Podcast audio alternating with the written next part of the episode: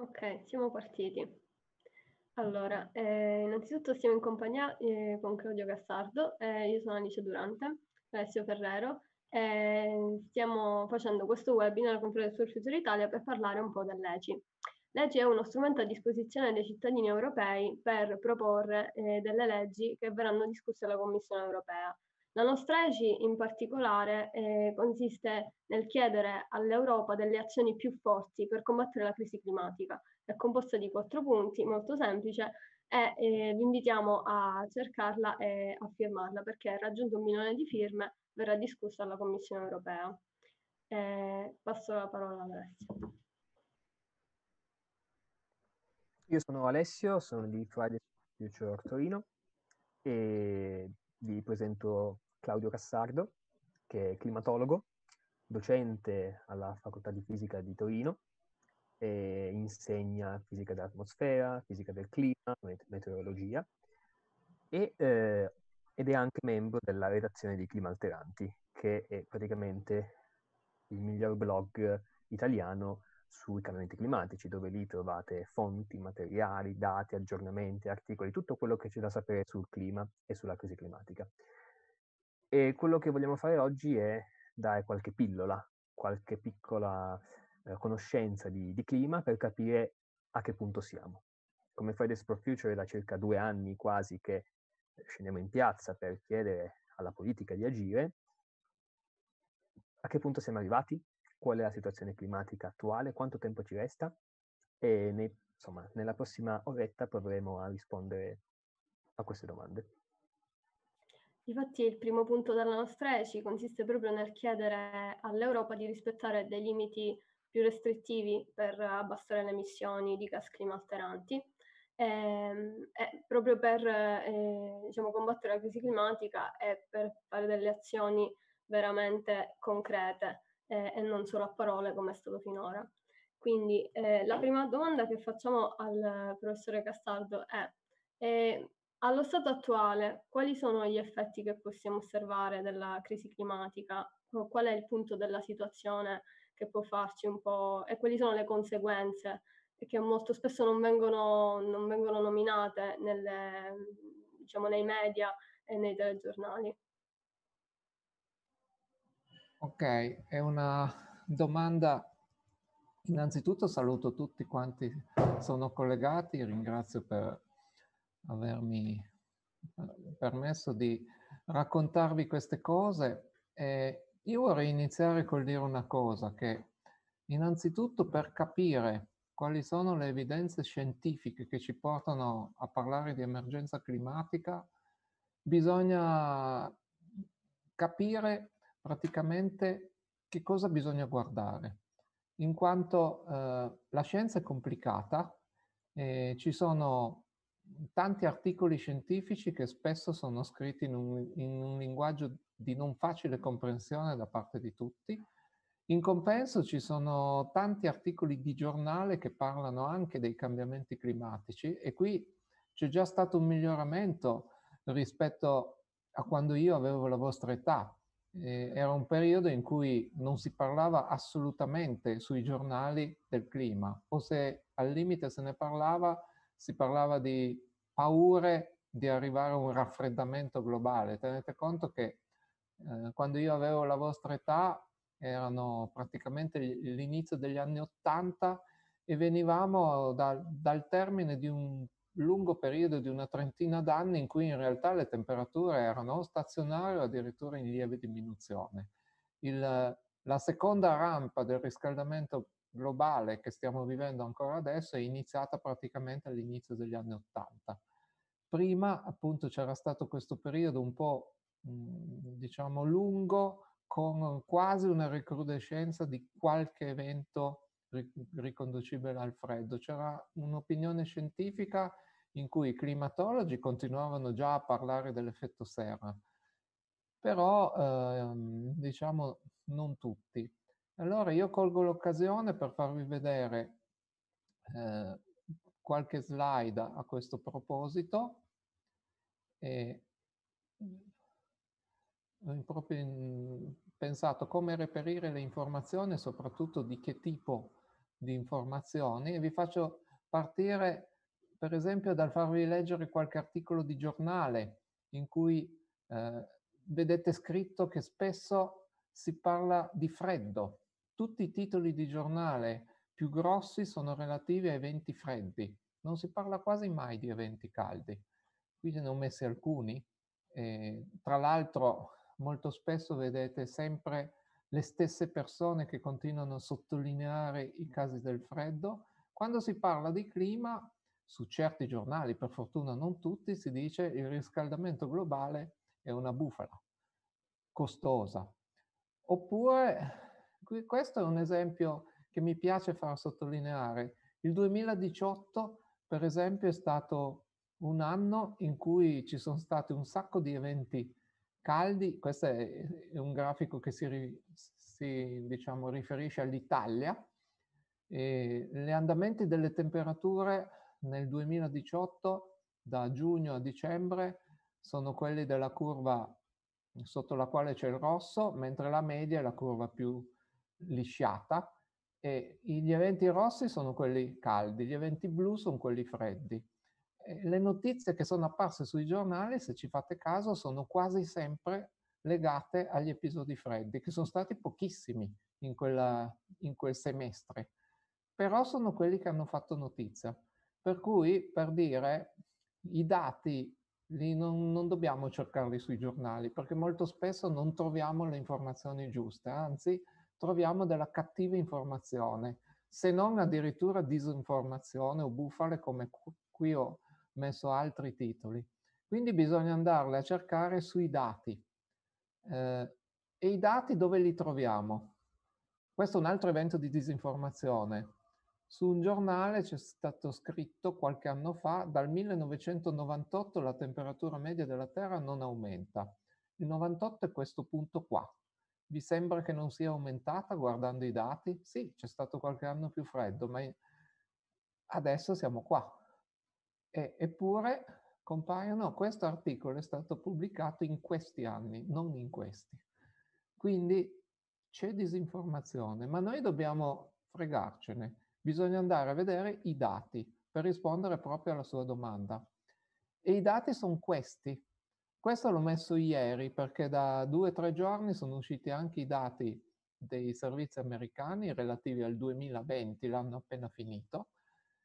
E il 2020 è qua e praticamente mh, ha fatto a gara per diventare l'anno più caldo. Non c'è riuscito perché è caduto sul, sull'ultimo mese, sul mese di dicembre, che in realtà è stato meno caldo di quello del resto dell'anno e quindi non è riuscito a far diventare, ma tutto sommato meno male, non è che uno ci goda a vedere che ogni anno è più caldo dei precedenti, però il record appartiene sempre al 2016, come potete vedere qua. E allora, prima di parlare degli effetti, io voglio sottolineare questa cosa qua. Questo grafico che ormai tutti abbiamo imparato a leggere ci fa vedere le temperature medie globali, ma in realtà non sono le temperature medie, perché sulla Terra non ci sono zero gradi, saremmo tutti congelati, anzi non ci saremmo neanche sviluppati. Queste sono le differenze rispetto alla media di un trentennio. E il trentennio è questo qua che vedete scritto qua sotto, dal 1981 al 2010. Questo è il trentennio di riferimento. E se andiamo a vedere, io vi dicevo prima, dagli anni 80, lo vedete qua, il ratio di riscaldamento. Lo si vede ancora meglio facendo così. Qui si è avuto un netto riscaldamento e siamo, siamo, ci siamo scaldati praticamente di quasi un grado soltanto a partire dal 1980. Prima c'era stato quel periodo dalla seconda guerra mondiale in poi con un lieve raffreddamento e una stasi termica tra gli anni 60 e 70, Prima ancora avevamo avuto il riscaldamento nell'inizio del secolo scorso e invece alla fine del 1800 tutto sommato c'era stata una stazionarietà con qualche episodio caldo che però era durato poco. E un altro modo in cui si può vedere che le temperature stanno cambiando è di fare la classifica, come nel calcio. Facciamo la classifica a, mm, intanto, L'anno più caldo è il 2016, non è stato il 2020 e non sono stati gli anni tra il 2017, 18, 19, neanche il 2015. Allora uno può chiedersi cosa c'era nel 2016 che non c'era negli altri anni? Risposta, El Niño. El Niño è un fenomeno per cui la mm, temperatura dell'atmosfera e dell'oceano nel Pacifico tropicale si accoppiano, in realtà anche i sistemi di pressione si modificano, eh, la circolazione oceanica rinforza quella atmosferica e viceversa, quindi c'è proprio uno scambio e si impedisce lo sprofondamento dell'acqua dell'Oceano Pacifico, che quindi rimane in superficie e si scalda di più e quindi contribuisce a innalzare le temperature medie. Allora uno si può chiedere, ma questo è successo solo nel 2016 o succede tante altre volte? Andiamo a vedere quando il fenomeno El Niño è stato più intenso. Lo troviamo nel 2016 appunto, ma lo troviamo anche nel 1998, più o meno della stessa intensità, anzi fin di più, e lo troviamo ancora più forte nel 1983. Quindi tre eventi allora uno dice, vabbè, basta andare a vedere dov'è il 1998 e dov'è il 1983. Beh, il, no, il 98 è questo. È quello che il giornalista prima diceva che un, dopo il 98 le temperature non sono più salite. E l'83, l'83 è questo. Eh, adesso se noi avessimo un anno come 1983, lo porremmo qua e diremmo che è un anno gelido, praticamente. Non, mi, non, oso immaginare quali sarebbero i titoli dei giornali se ci fosse un anno con le temperature del 1983, che ha avuto un fenomeno del Niño più forte del 2016. Tant'è vero che se io faccio la classifica di queste anomalie e le ordino come nel calcio, trova al primo posto il 2016, poi il 2020 che è arrivato veramente vicino e il 98 dov'è? È in undicesima posizione. Tra l'altro è l'unico intruso nella colonna degli anni due, che iniziano per 2000, perché arriva fino al ventunesimo posto, l'unico intruso è il 98, e poi l'83 è all'ultimo posto, trentesima posizione. Quindi veramente un anno molto freddo. Non, non se... Questo ci evidenzia il cambiamento climatico in corso già solo guardando i dati di temperatura, che ripeto non è l'unica variabile. Allora, io questo volevo farvelo vedere per introduzione. Prima di cercare una risposta alla sua domanda, eh, vorrei farvi vedere ancora un'altra cosa, che è questo filmato perché i filmati a volte sono piacevoli, ci fa vedere come le anomalie di temperatura si sono distribuite nel, nel, sul, diciamo, sulla Terra, e anomalie che sono ricostruite con i colori, tipo i rubinetti, blu vuol dire freddo, rosso vuol dire caldo, e se ci fate caso, ovviamente ci sono delle zone che cambiano colore ogni tanto, ma nei primi anni prevalgono i toni freddi, quindi azzurro, blu, a volte anche blu scuro. Ci sono ogni tanto delle chiazze rosse che appaiono per breve tempo, più che altro arancioni. Man mano che ci avviciniamo agli anni 80, eh, la situazione rimane più o meno inalterata. A partire dagli anni 80 notiamo che praticamente il blu tende a sparire, nel senso che ci sono sparute chiazze azzurre che durano poco tempo, mentre tendono a prevalere le tinte calde giallo, arancione e rosso. Soprattutto è sconvolgente quello che succede a nord del circolo polare artico, dove praticamente il rosso colonizza tutta la zona e stiamo parlando di variazioni climatiche dell'ordine di 6 gradi, perché questi toni di rosso scuro che vediamo qua sopra, che sono praticamente persistenti per lungo tempo, qui l'animazione si ferma al 2018, eh, sono variazioni dai 4 ai 6 gradi, quindi è qualcosa veramente di immane per quanto riguarda il cambiamento del clima.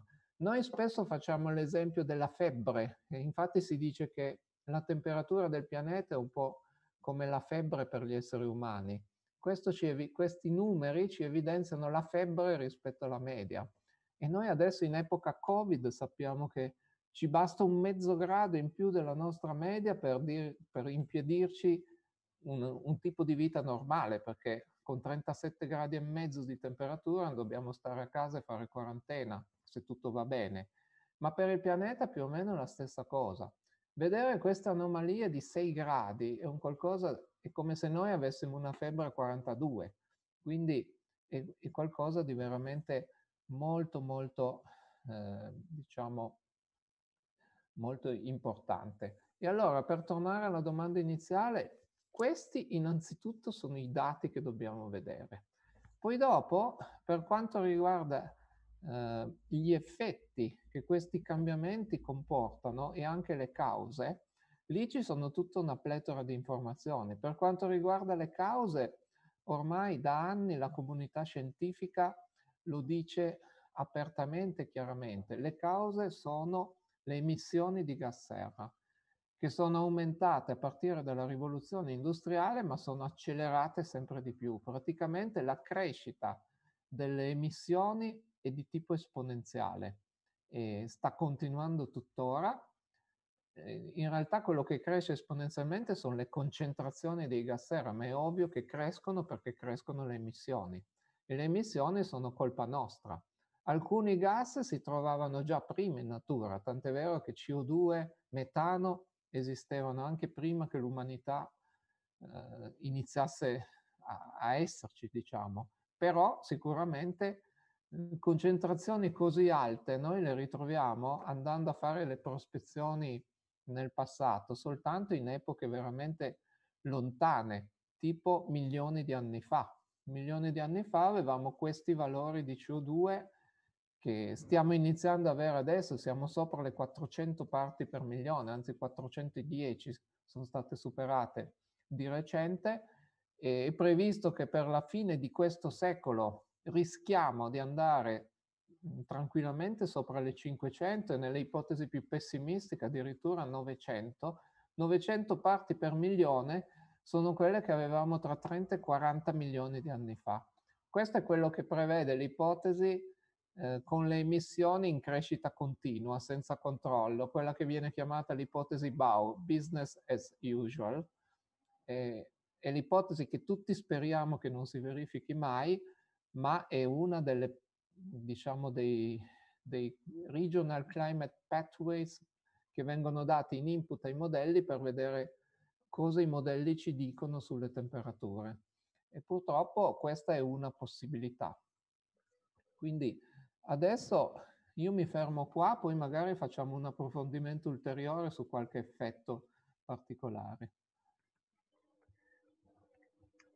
È angosciante, oserei dire. Il primo commento eh, che mi viene in mente, non so che cosa pensano le persone che ci stanno guardando, insomma, in diretta, ma io avrei, io avrei mille domande, nel senso perché sono stati trattati tutta una serie di, ehm, di, questione, di, di questioni molto interessanti, ma ovviamente abbiamo purtroppo solamente un'oretta. E tanto volevo dire alle persone che ci seguono che se hanno delle domande appunto possono scriverle poi nel, nei commenti e noi le facciamo anche al professore. E aggiungo anche che domani, a sempre alle 18, avremo anche un appuntamento proprio sulla disinformazione. Il professore ha citato il discorso delle fake news e delle bufale sul clima. Domani, con Sergio Della Sala, presidente del CICAP, cercheremo di affrontare bene eh, questo discorso della disinformazione. E io volevo chiederle, abbiamo parlato eh, giustamente della CO2 come appunto l'elemento fondamentale che determina questo cambiamento climatico, ci potrebbe anche fare eventualmente una breve panoramica di quali sono le cause principali di questo aumento di CO2, quindi anche per capire un attimino quali sono i settori che magari sono più o meno responsabili di questo incremento. Certo, uh, va benissimo e anche qui, uh, secondo me, uh, perché le immagini, in particolare i filmati, valgono eh, sicuramente più di mille parole. L'idea è di partire da un filmato e vi faccio vedere questo filmato che dura uno o due minuti e ci permette di visualizzare eh, come è variata la CO2 nel tempo a partire dal 1979, ma è un anno eh, preso diciamo senza grossi motivi, semplicemente perché ci sono un numero di misure nel mondo tale che ci permette di ricostruire un andamento dal polo sud al polo nord. Questa fluttuazione che vedete su e giù è il respiro della Terra, come viene chiamato, vale a dire è il ciclo fotosintetico delle piante.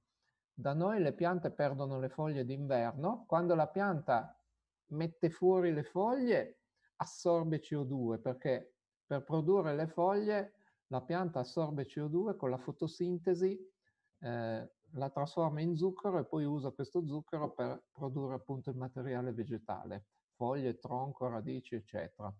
Quando però le foglie vengono perse, la pianta non assorbe più CO2 e nonostante ci siano anche piante nei tropici che non perdono le foglie, il contributo fondamentale è proprio quello delle piante nostre delle medie latitudini. Quindi questo ciclo anno c'è sempre, vedete che qui il tempo sta passando, siamo già agli anni 2000 e vediamo che la linea continua ad andare su e giù, lo vediamo soprattutto alle nostre latitudini, tra i 30 e i 60 gradi, però nel frattempo tutta la curva si sposta verso l'alto perché il quantitativo di CO2 continua a crescere, quindi le piante cercano di assorbire un po' di CO2, ma più di 1-2 ppm non riescono a farlo perché gli serve quello per crescere. Nel frattempo la curva avete visto quanto si è spostata. Adesso qui il grafico va all'indietro perché prende anziché misure puntuali le misure da altre fonti, per esempio nel, andando a vedere i carotaggi nei ghiacci. E qui ancora andiamo nel, all'indietro andando a vedere cosa è successo nei ghiacci della Groenlandia e in alto eh, nella estrema destra vedete i numeri che abbiamo raggiunto adesso, mentre sulla sinistra il tempo sta scorrendo all'indietro, qui vediamo i cicli glaciali delle ultime quattro glaciazioni e poi quelli ancora precedenti fino a 800.000 anni fa e quindi abbiamo un'idea di come è variata la concentrazione. Adesso torno un attimo indietro, qui c'è tutto l'elenco dei centri i cui dati hanno contribuito a fare questo grafico. Abbiamo un'idea di quali sono praticamente i limiti naturali entro i quali si è mossa la concentrazione di CO2 però per motivi appunto naturali. E quindi noi possiamo notare che generalmente la concentrazione di CO2 è rimasta vincolata tra 185 e mh, 280 parti per milione. Recentemente adesso abbiamo superato le 410, quindi siamo totalmente fuori da questo intervallo preindustriale, perché la rivoluzione industriale ha costituito, per così dire, il punto di separazione, cioè l'inizio di questa crescita eh, perché semplicemente la rivoluzione industriale ha eh, cominciato a far utilizzare il carbone come mezzo di locomozione, come mezzo per produrre energia. All'inizio energia per far funzionare dei macchinari e poi gradualmente l'energia è stata utilizzata per tutte le, eh, le, le attività umane. E quindi io faccio vedere solo la parte che mi permette di rispondere alle domande. Eh, lei mi ha chiesto per, perché noi praticamente eh, emettiamo gas serra. Qui c'è una prima risposta. Le tipologie di attività umane che praticamente mh, mm, fanno produrre emissioni di CO2 sono principalmente di cinque tipologie, di cui quella più efficace per il 35% è la, appunto la produzione di energia. Eh, energia che non va intesa soltanto come energia elettrica, ma energia di tutti i tipi, anche se poi altre tipologie di, per esempio i trasporti, hanno una, una sezione a parte. Eh, il 24% è il comparto agricolo, ma dove voi leggete agricoltura, foreste e altri tipi di utilizzo del suolo, dovete immaginare praticamente tutta la produzione di cibo per quanto ci riguarda, incluso anche il bestiame, perché quando noi mangiamo carne di, di mucca, insomma di bovino, eh, il bovino deve prima di tutto mh, mm, mangiare erba e quindi qui è compresa tutta la generazione di pascoli per il bestiame, poi tutta la, la filiera del trattamento della carne ed eventualmente anche il trasporto delle derrate agricole o comunque del cibo fino a farlo arrivare a noi. Quindi questo 24% include tutto quanto è collegato all'agricoltura e al cibo. L'industria 21%, i trasporti 14% e poi abbiamo l'edilizia 6% in cui quasi tutto questo, questa percentuale è praticamente nella produzione del cemento perché eh, comunque sono necessari questi. Allora, se noi dobbiamo azzerare le emissioni, bisogna intervenire su questi numeri. Eh, ci sono alcuni settori dove si può fare molto, per esempio nell'energia, probabilmente parte dell'industria nei trasporti, ci sono altri settori in cui si può fare un po', ma sarà difficile azzerare le emissioni. Per esempio il comparto dell'agricoltura e del cibo è uno di questi, dove eh, io personalmente vedo una maggiore difficoltà nel riuscire a ridurre a zero questo numero. Secondo me sarà forse quello più difficile su cui intervenire, mentre su altri Soprattutto quando le percentuali sono molto grandi, secondo me c'è più margine per ridurle. E due parole giusto per farvi capire. Quando io produco CO2, il problema nostro è semplicemente lo sbilancio del ciclo del carbonio, nel senso che noi stiamo bruciando combustibili fossili a un ritmo velocissimo.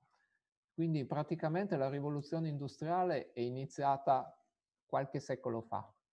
E in qualche secolo noi abbiamo bruciato un sacco di combustibili fossili che hanno richiesto decine di milioni di anni per formarsi.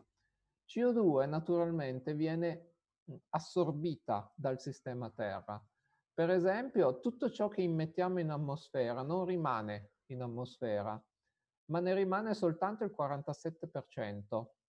Il resto è assorbito dalle piante, quel, quei cali che vedevamo anno per anno sono l'effetto dell'assorbimento delle piante. Ci sono anche piante perenni che non perdono le foglie che assorbono tutto l'anno. In generale si parla di un 27% assorbito dalle piante e un 26% viene assorbito dall'acqua degli oceani l'acqua assorbe CO2 e lo sappiamo benissimo perché in casa abbiamo tutti o bottiglie di birra o di spumante o di Coca-Cola e sono esempi di bevande gassate. Gassate vuol dire che contengono CO2. Sappiamo anche che se noi prendiamo una bottiglia di queste dal frigo e la stappiamo, possiamo bere. Se la prendiamo a temperatura ambiente ci facciamo la doccia perché il CO2 esce molto più violentemente. Questo significa che se scaldiamo il liquido, questo contiene meno CO2. Quindi adesso che andiamo verso il riscaldamento globale, eh, gli oceani conterranno meno CO2 nel futuro, quindi questo 26% potrebbe diminuire. Poi è chiaro, non stiamo parlando di effetti così diversi come quando io bevo una Coca-Cola a temperatura ambiente o nel frigo, lì ci sono 20 gradi di differenza, quindi non aspettatevi che gli oceani buttino fuori la CO2 come la Coca-Cola calda, però comunque questa percentuale potrebbe scendere di qualche per cento e quindi significa che potrebbe esserci più CO2 che rimane in atmosfera. Cosa fa la CO2 nell'oceano? Non è che ci rimane a vita. Eh, ci sono dei microorganismi nell'oceano che la utilizzano per produrre gusci, conchiglie, scheletri anche. Questi animali che vivono nell'oceano, soprattutto il plankton o piccoli animaletti, una volta morti, questi gusci conchiglie finiscono sul fondo dell'oceano, si mischiano alla sabbia e nel tempo, ma ci vuole tanto tempo, non qualche anno, qualche milione di anni, si forma una roccia roccia calcarea, normalmente di colore biancastro, e una volta che CO2 è immagazzinata in una roccia, c'è solo un modo per ritirarla fuori, che quella roccia vada a finire nella caldera di un vulcano e venga liberata di nuovo, altrimenti se ne sta lì, è stata fissata. Questo è il modo in cui la Terra nel passato si è liberata, ma ripeto, in tempi molto lunghi, di concentrazioni di CO2 che in certi momenti sono state anche molto superiori a quelle che che vi dicevo prima, cioè di nove, i 900 ppm.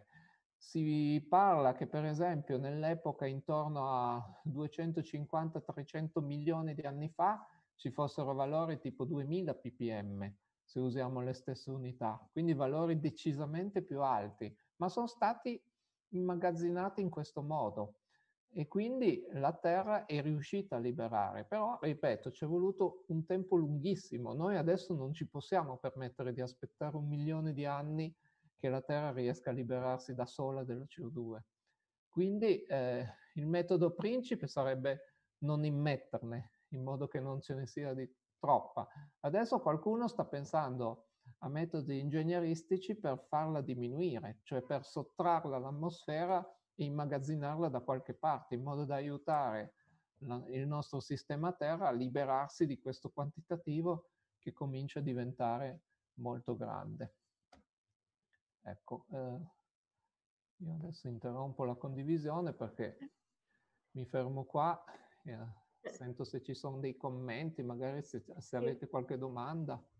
Sì, ehm, diciamo a proposito di quello che ha detto lei sul, sull'oceano, ehm, e sul, su questa capacità ridotta di contenere la CO2, sappiamo che gli effetti del cambiamento climatico sugli oceani eh, si stanno già osservando, abbiamo l'acidificazione degli oceani, la perdita di biodiversità, ne abbiamo parlato ieri con Telmo Biavani e quindi a questo proposito le volevamo chiedere, diciamo che si parla sempre della crisi climatica come di qualcosa nel futuro, sempre più vicino ma sempre nel futuro, l'abbiamo detto anche ieri, non riusciamo a capire che è già qui.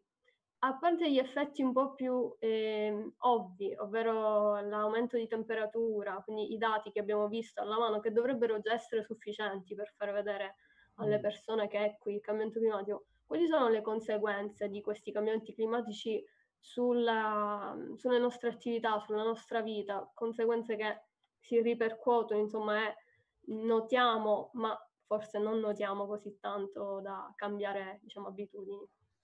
Certo, eh, in realtà ce ne sono e ce ne sono tante.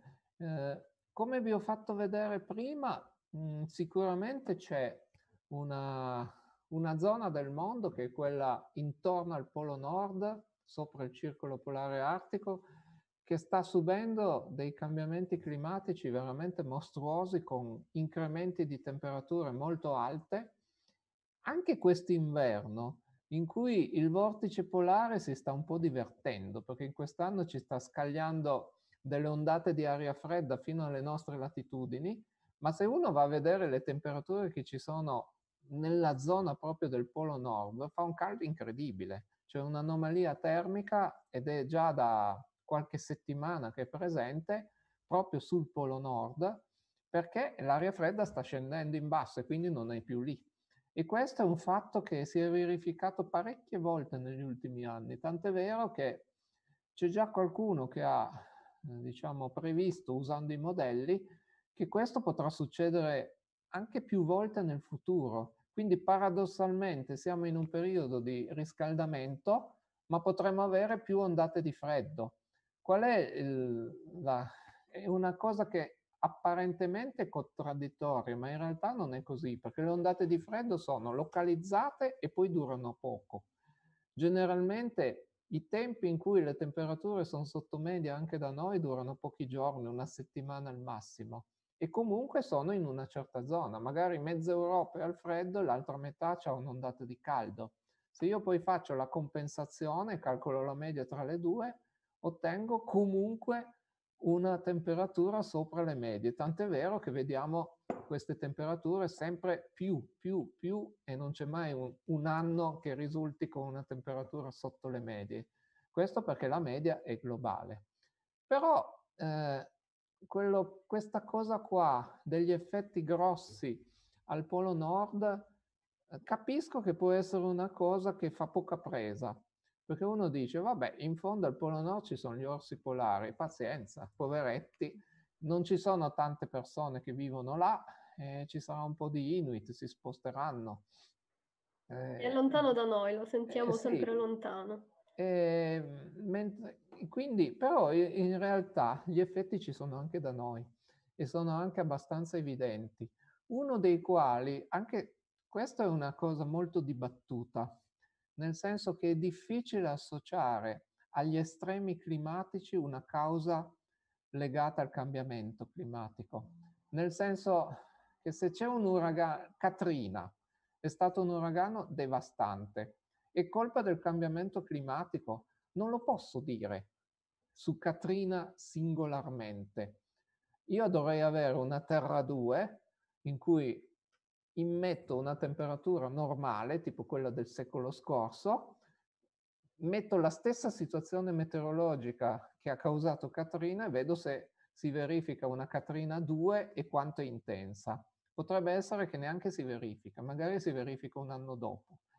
Quindi non posso dire che Katrina o qualunque altro sistema violento può anche essere semplicemente un temporale devastante come quello che è successo in Calabria alla fine dell'anno scorso.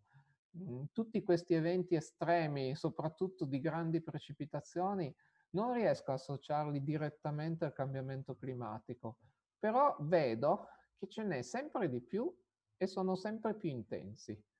Producono sempre più danni, ma questo è un'altra cosa difficile perché siamo sempre di più noi quindi colonizziamo il territorio, magari anche male, e quindi i danni possono essere più ingenti per colpa nostra. Quindi non guardiamo solo i danni, ma gli eventi, semplicemente calcolando il numero degli eventi o vedendo la loro intensità, vediamo che sono sempre più estremi. E questo è un effetto che riguarda noi, solo che ci preoccupa poco, perché difficilmente due eventi estremi capitano nello stesso punto.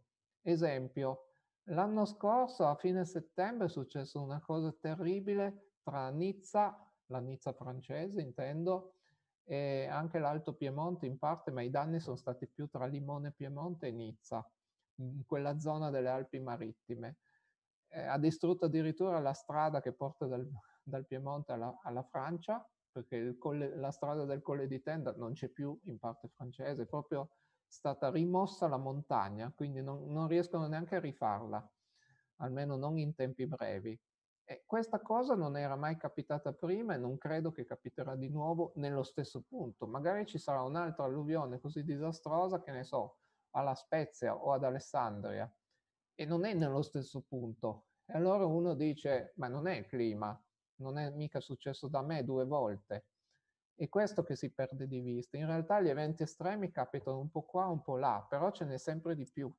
E, e quindi questo è un, è un, elemento che ci fa pensare. E anche qui magari condivido un attimo eh, lo schermo e vi faccio vedere. Qui avevo fatto il filmato proprio di quell'evento lì, alluvionale, con... Eh, si vede la nuvolosità praticamente questo flusso da sud è andato a colpire per quasi 12 ore consecutive quest'area qua, da questo momento. Da questo momento ci sono sti nubi che si generano sempre lì e sono state le 12 ore che hanno causato le piogge alluvionali. Adesso è già finito. Ma ne abbiamo altri casi. Per esempio, abbiamo questa immagine, l'ho presa Ehm, praticamente l'inizio di settembre scorso, avevamo ben cinque uragani atlantici contemporanei. Uno era qua, vicino all'America, stava andando sulla terraferma, tre, anzi quattro erano in mezzo all'Atlantico, questi due un po' più deboli perché erano già troppo a nord, questi due in piena formazione, e poi ne avevamo anche uno nel Mediterraneo, quello che ha avuto tre nomi, che ha gironzolato un po' tra Sicilia, Calabria e Grecia, poi è andato sulla Grecia, ma poi è riuscito a uscire e ha finito addirittura sull'Egitto. E no, sulla...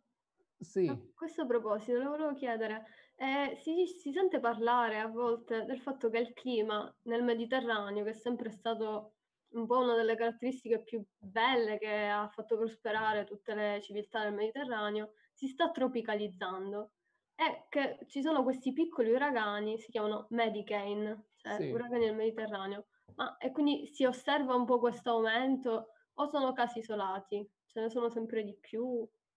Diciamo che eh, la definizione di tropa- tropicalizzazione è un po' impropria, ma sicuramente mh, sarebbe più corretto dire che il clima si sta estremizzando. Questo è proprio un Medicane, quello che ha avuto tre nomi perché lo hanno chiamato Janos, Cassilda e Udine, perché noi non abbiamo un servizio che dà i nomi a un servizio ufficiale e questo qua si è sviluppato venendo dalla Libia, ha sfiorato per fortuna Sicilia e Calabria, è andato poi a finire sul Peloponneso, poi l'animazione non c'è, ma è continuato ancora ad andare giù. Questo è un Medicaid.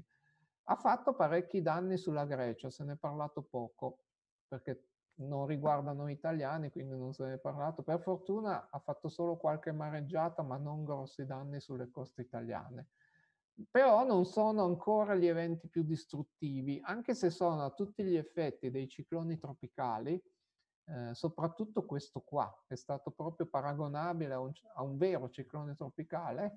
Per fortuna il Mediterraneo non ha ancora quelle temperature che permettono uno sviluppo eh, come i cugini che abbiamo visto prima sull'Atlantico.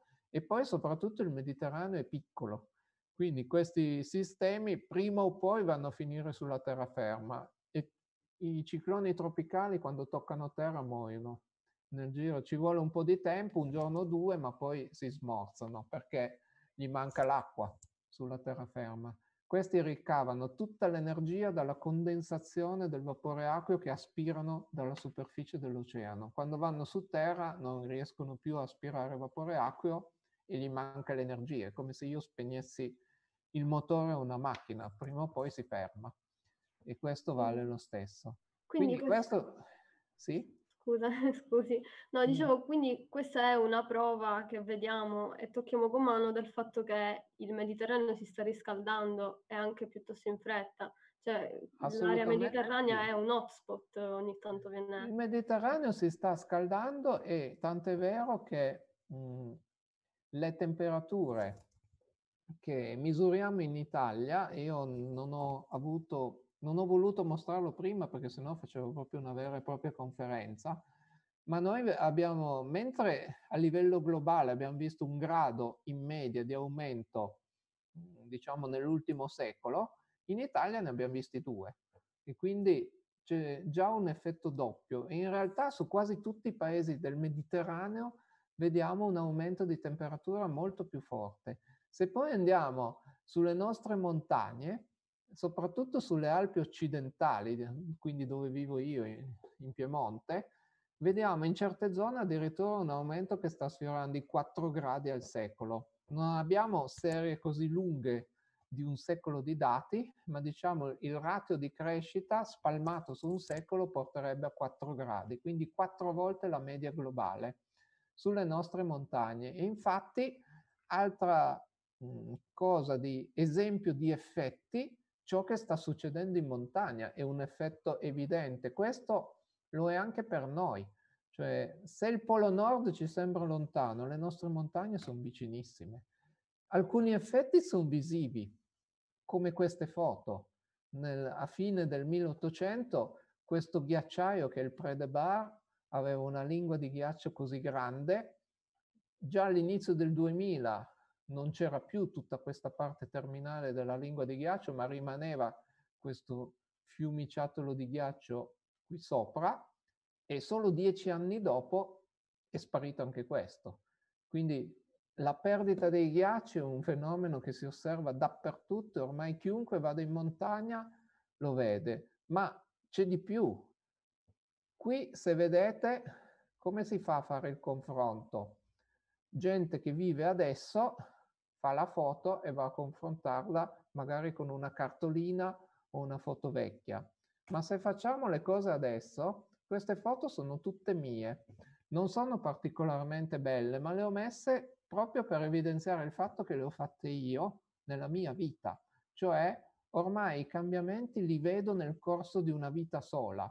In passato le vedevo confrontando il secolo scorso, ma ormai a pochi anni di distanza vedo già un cambiamento climatico. Qui per esempio il ghiacciaio di Nel che qui era presente, piccolo sic- sicuramente ma bello bianco, qua vedo che la parte terminale è tutta scura. Questo è il ghiaccio vecchissimo che si è formato molto tempo fa e che poi si è riempito di polvere nel corso del tempo, era stato sormontato da neve fresca nella parte più fresca intorno tra il 1950 e il 1980, adesso tutto quel ghiaccio lì è sparito, è tornato in evidenza il ghiaccio più scuro. E ormai questo lo vedo, ripeto, dappertutto e lo vedo in tempi brevi.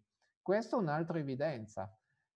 Altro esempio, non so se ne avete già parlato ieri, ma in montagna c'è una situazione drammatica perché riscaldamento significa che la stessa temperatura la trovo più in alto.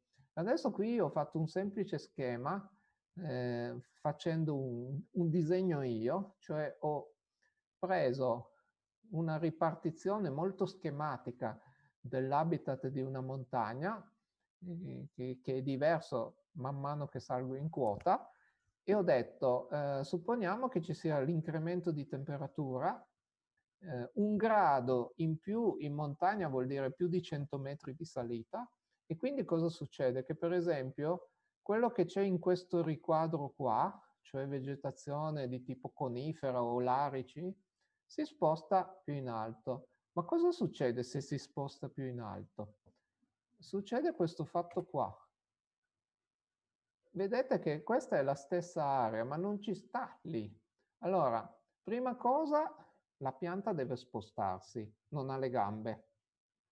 Per una pianta salire vuol dire tutta una serie di fattori, deve sperare che i semi siano trasportati dal vento, deve sperare che quando cresce la pianta piccola non succeda qualche evento drammatico che la fa morire, deve sperare che ci sia del suolo fertile da, in cui le radici possano attecchire.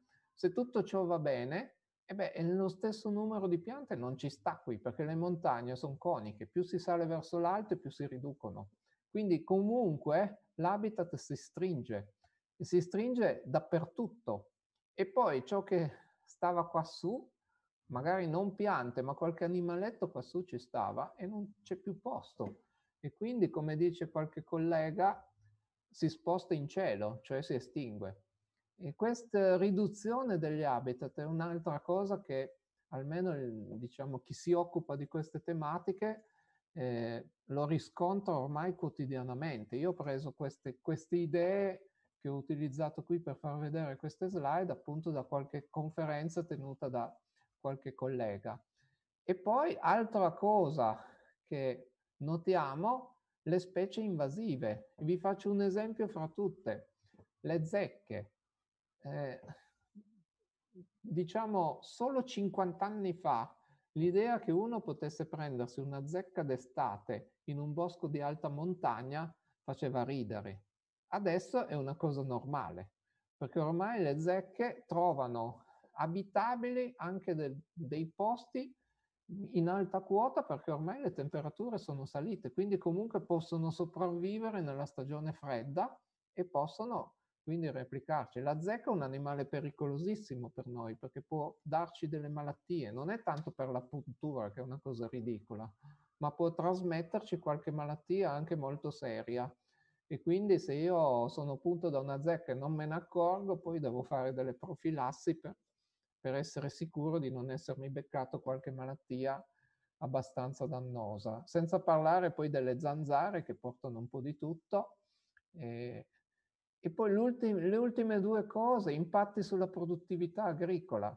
Se cambia il clima, cambia la temperatura, zone più calde evaporano di più.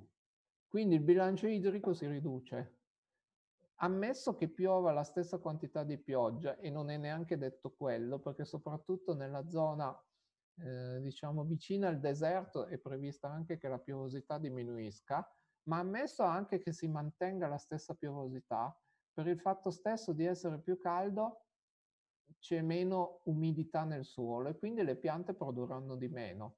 Questi sono due esempi per l'Europa e per l'Africa. Purtroppo i, le fonti dei dati sono diverse, qui c'è la ripartizione per, per nazione, qui invece una mappa territoriale, ma da entrambe, solo guardando i colori, si vede che c'è un cambiamento nella produttività agricola che molto spesso, soprattutto nelle zone del Mediterraneo, tende a essere negativa e anche in Africa le zone vicine ai deserti tendono ad avere una produttività che decresce, a parte che decresce in generale in Africa, ma soprattutto nelle zone desertiche. Questo rosso vuol dire meno 50% o più in meno, quindi produttività agricola. Noi nel nostro piccolo abbiamo fatto uno studio, non questo, questo qua, eh, esaminando le culture vitivinicole in Piemonte. Piemonte è una delle tre regioni italiane che produce diciamo, i vini più costosi, Barbarolo, Barolo e Barbaresco in Piemonte, poi c'è il Veneto con, con altri vini rossi, l'Amarone della Valpolicella e poi c'è la Toscana con per esempio il Brunello di Montalcino. Eh, noi abbiamo fatto lo studio sul Piemonte, abbiamo analizzato usando un modello di produttività 60 anni di dati climatici, quindi 60 anni è proprio un periodo giusto per fare le proiezioni climatiche, abbiamo visto che l'uva diventa più dolce, quindi contiene un maggiore grado zuccherino, vuol dire più alcolica. Eh, la fioritura avviene in anticipo di abbastanza, eh, di, di un periodo abbastanza lungo, e anche l'inizio della maturazione dell'uva anticipa di quasi tre settimane, vuol dire quasi un mese prima rispetto agli anni 50. Eh, noi abbiamo ipotizzato le stesse tecniche di produzione, questo non è vero perché il vino, la produzione del vino è, cambiato, è cambiata molto, soprattutto negli anni 80, però questi grafici ci evidenziano che il clima da solo cambia la resa delle piante. Allora, senza entrare nel dettaglio poi di tutti i bilanci che si fanno in cantina per assicurare lo stesso gusto al vino nel corso del tempo, eh, voglio citare questo studio fatto da dei colleghi qualche anno fa che aveva evidenziato che probabilmente nel futuro, e nel futuro vuol dire tra il 2050 e il 2100, tutte le zone più famose di produzione del vino in Italia rischiano di non produrre più vino. Questo è un danno per l'economia. Allora, qualcuno di voi può dire a me il vino non piace, non me ne frega nulla, però è un esempio. Come succede nel vino, rischia di succedere la stessa cosa per altri tipi di cultura, cioè la produzione può diminuire per effetto dei cambiamenti climatici. Questo è un altro esempio di evento tangibile che abbiamo a casa nostra. E se guardate praticamente tutta l'Italia, inclusa Sicilia, Sardegna, Puglia, Centro Italia, Piemonte, ma anche queste zone produttive del, del nord-est, praticamente tutta l'Italia è colpita, non solo noi, anche la Francia, anche la Spagna. E in compenso queste zone blu sono Inghilterra, Olanda e quelle saranno le zone vinicole del futuro. Adesso l'idea di bere un vino inglese mi fa inorridire, ma magari un nostro discendente, due o tre generazioni dopo, il vino inglese sarà la novità, diciamo che... Ecco, questo, adesso chiudo la presentazione, era un esempio di, di, di effetti che, che, abbiamo già a casa nostra proprio, eh, proprio chissà da italiani. To- chissà che non toccando magari eh, la tradizione viticola italiana magari riusciamo a convincere anche di più le persone della, della gravità della situazione, perché noi ci stiamo provando un po' con, con tutti i metodi. Tra l'altro, appunto, eh, si diceva che la produ- produttività agricola rischia di essere dimezzata in, in, certi punti, di conseguenza se abbiamo la metà del cibo possiamo nutrire metà delle persone, quindi chiaramente i problemi sono eh, devastanti. Sì. E, e, a questo proposito abbiamo ancora più uh, qualche minuto, abbiamo ancora due o tre minuti, le volevo fare un'ultima domanda, perché di fronte a questa situazione che è abbastanza tragica, uh, quest'anno poi in Italia avremo tra l'altro il G20, avremo la Pre-COP, insomma avremo tutta una serie di appuntamenti in cui la classe politica mondiale dovrà prendere delle decisioni anche importanti. Che cosa possiamo, che cosa dobbiamo chiedere a gran forza? Cioè quali sono le azioni più importanti, più urgenti che secondo lei bisogna iniziare a fare a livello italiano, europeo e globale per evitare insomma queste conseguenze? L'azione decisiva è la riduzione. Allora, proporre l'azzeramento delle emissioni adesso è impossibile, ne emettiamo troppo. Però bisogna proporre da subito una riduzione forte, porsi degli obiettivi e l'Europa ce l'ha questi obiettivi. Bisognerebbe tentare di convincere anche il resto del mondo a seguirli. Gli Stati Uniti adesso hanno cambiato amministrazione, pare che la nuova amministrazione sia più sensibile della precedente, ci vuole ben poco sostanzialmente. Bisogna vedere se alle parole seguiranno i fatti, ma eh, sicuramente quella è la strada. Noi nel nostro piccolo bisogna far crescere la consapevolezza, convincere il più persone possibile dell'importanza di questi temi, perché secondo me soltanto se c'è una spinta dal basso notevole, allora i politici si adeguano. Qualche anno fa, se voi prendevate il manifesto politico di qualsiasi partito, dieci anni fa, solo per dire, io mi sono divertito a cercare la parola ambiente e la parola clima nei manifesti politici di dieci anni fa di qualsiasi partito. Non c'erano, non venivano citate. Adesso ci sono, almeno in alcuni partiti. Eh, esattamente. Eh, almeno adesso fanno un po' di greenwashing. Diciamo, sì, fanno un po' di greenwashing, però intanto è apparsa. Non tutti, ci sono delle forze politiche che continuano a essere contrarie. Ma io dico che secondo me se c'è una domanda da parte di chi li vota, anche loro si devono adeguare alla fine, perché se no non prendono voti e per loro prendere voti è sostanziale. Per cui è questa domanda che deve crescere, solo che bisogna fare molto in fretta. Poi ovviamente dall'altra parte ci sono tutte le azioni individuali che non vanno sprecate, bisogna fare sempre il più possibile e adesso ormai tutti abbiamo le lampadine le, quelle a incandescenza le abbiamo buttate via. Queste piccole azioni ormai sono state fatte. Bisogna fare qualcosa di più sostanziale, ridurre la mobilità. E anche quello permette di consumare meno combustibili fossili. Tutto ciò che si riesce a diminuire anche a livello individuale o, o a livello collettivo o, a, o di gruppi di individui va fatto, perché comunque un minore spreco, un minore consumo permette comunque di risparmiare dei combustibili fossili. Quindi al di là, io prendo, posso prendere o l'automobile, non è che devo buttarla via e non devo necessariamente sostituirla, se va ancora bene, non è necessario che la butti via e prenda un'auto elettrica, anche perché buttare via un'automobile vuol dire comunque uno spreco enorme se va ancora bene ma posso magari usarlo un giorno dalla settimana di meno. Un giorno, adesso abbiamo scoperto che si può anche lavorare da casa, per dire.